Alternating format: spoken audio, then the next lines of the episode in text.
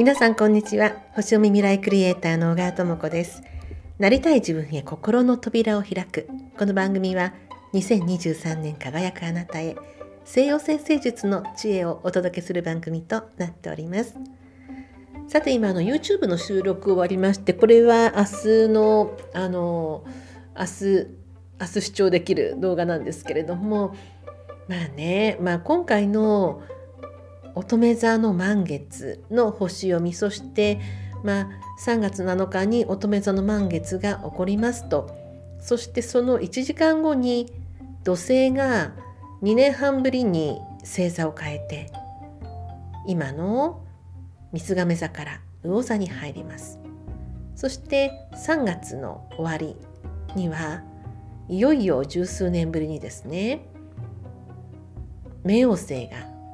水亀座に入ります。まあ、この一連の流れが今後3年ぐらいのあの何て言うんですかねスタートなんですね。ですからこの3月っていうのは、まあ、3月というのは全ての人にいろんなことがありますよね。えー、お子さんの受験が終わりましたとか例えば、えー、転勤になりますとかあるいはご主人が退職しましたとかまあ、いろいろある中で、まあ、誰しも転機ではあるんですがその中でも特に今後3年間のスタートになるような天気がですね本当にこの星の配置としていろいろあるんですよね。で何かやってみたい人が猛烈に増えると思います。どういう形でかわからないけどもあの本当にこうモヤモヤしてきて何だろう私って何だろうとか何かできるんじゃないかとか何か違うことやりたいとかもうここにはいられないっていうことがますますそのもう本当にこう心の中に煮詰まってあのどんどんどんどんねあの膨れ上がってくる人結構ご相談に見える方もそういう方は多いです。このままでいいんだろうかかといって、まあ、今の仕事を辞めても見通しもないしかといってというねものすごい葛藤ですよね。まあ、そこについてはね、まあ、人生の選択でありますので、まあ、どういうふうにするかっていうことはまあ置いておきまして、ま葛藤が生まれるには間違いない星の配置になってることは確かなんですよ。だから本当にこう素の自分を深く深く掘り下げる時代なんですよね今そういうタイミングなんですよねあの明日答えがかかるわあの分かるわけじゃないのであの自分をすごく掘り下げるタイミングが来てるっていうことは間違いなく全ての方にそういうタイミングがね来ていますのでまあここ2年半ですねあの魚座に土星がいる間に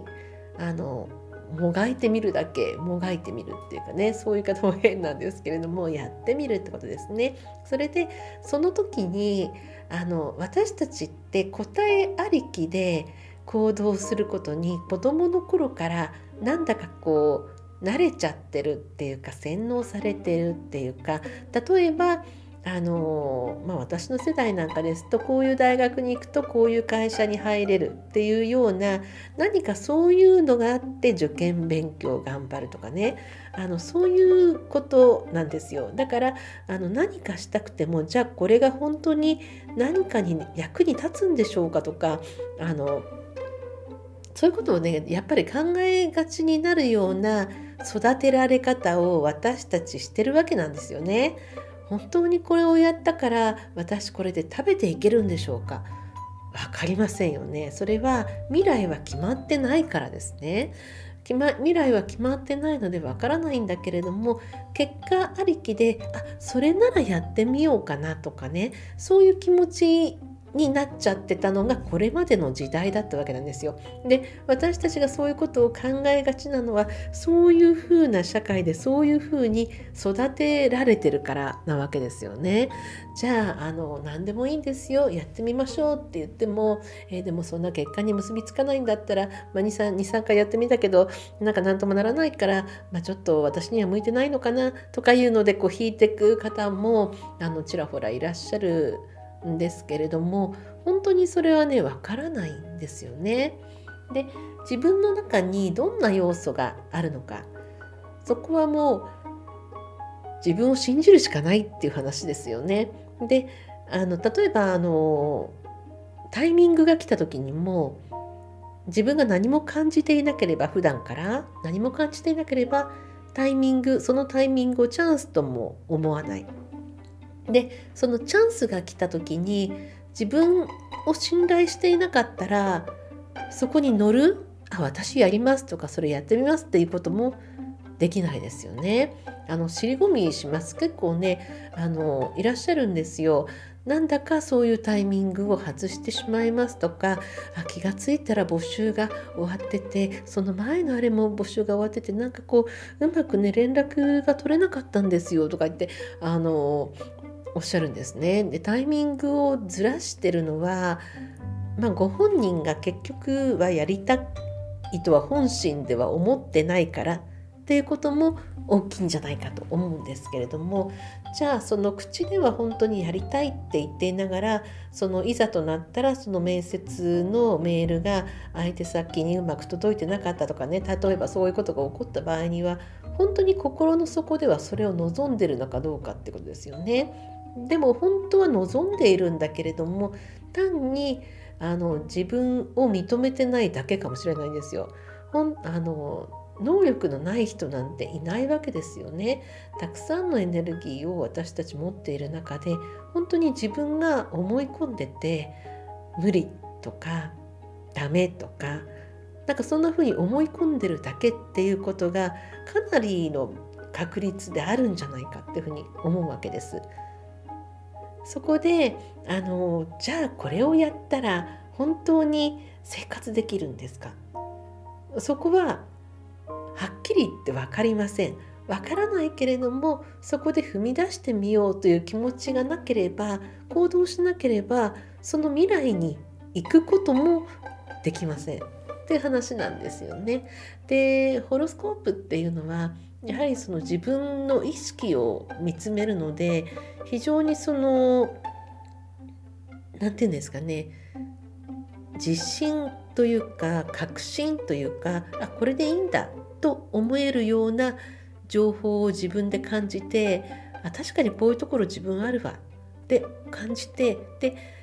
思ったらやり方っていろいろ考えられると思うんですよね。何も明日からいきなり仕事を辞めましょうとかそんな話誰もしないわけですよね。あのじゃあ、えーと、じゃあ副業的にやろうと思っても時間がって思ってもどうにか知恵をやりくりしてればあのやっぱりそこは捻出できると思うんですよね。で実際にそのあの副業を始めながらだんだんそれが本業になった方っていうのは本当に15分20分の隙間時間を上手に活用されてた結果まあ、結局はあの最初副業だったもので独立されてとかいろいろあるので何でも工夫次第ですしあのやる気次第っていうところなんですよ。まあそういうことできる人って一部の人だよね。すごいわ。私が違うわ。って思ったらもうそこであのおしまいなわけですよね。おしまいって言い方も変なんですけれども。で私の場合もあの、まあ、本当にあの少しずつ少しずつの積み重ねが少しずつ少しずついろんな方に伝わり始めてる。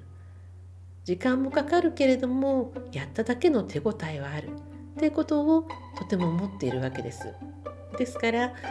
まあ、何でも続けてみることですよね。最初からそのあのじゃあ本当にこれでいいことがあるんですかとかねそういうこう先先を先の安定っていうかねそれがこれまでのヤギ座的な社会だったんですがあのこれホロスコープの話ですねこれまでのヤギ座的な社会だったんですがそこ冥王星がもう最後の最後でそれを壊してるので本当に変わっていくわけなんですね。であの、まあ、ちょっとね、えー、話長くなりますのでこの辺にしときますけれどもまあ自分のことを知りたいと思ったらホロスコープを見るのは私にとっては一番のおすすめですのでよかったら鑑定のご案内も概要欄にございますので見ていただければと思います。はい聞いてくださってありがとうございます。お相手は星読み未来クリエイターの小川智子でした。また次の放送でお会いいたしましょう。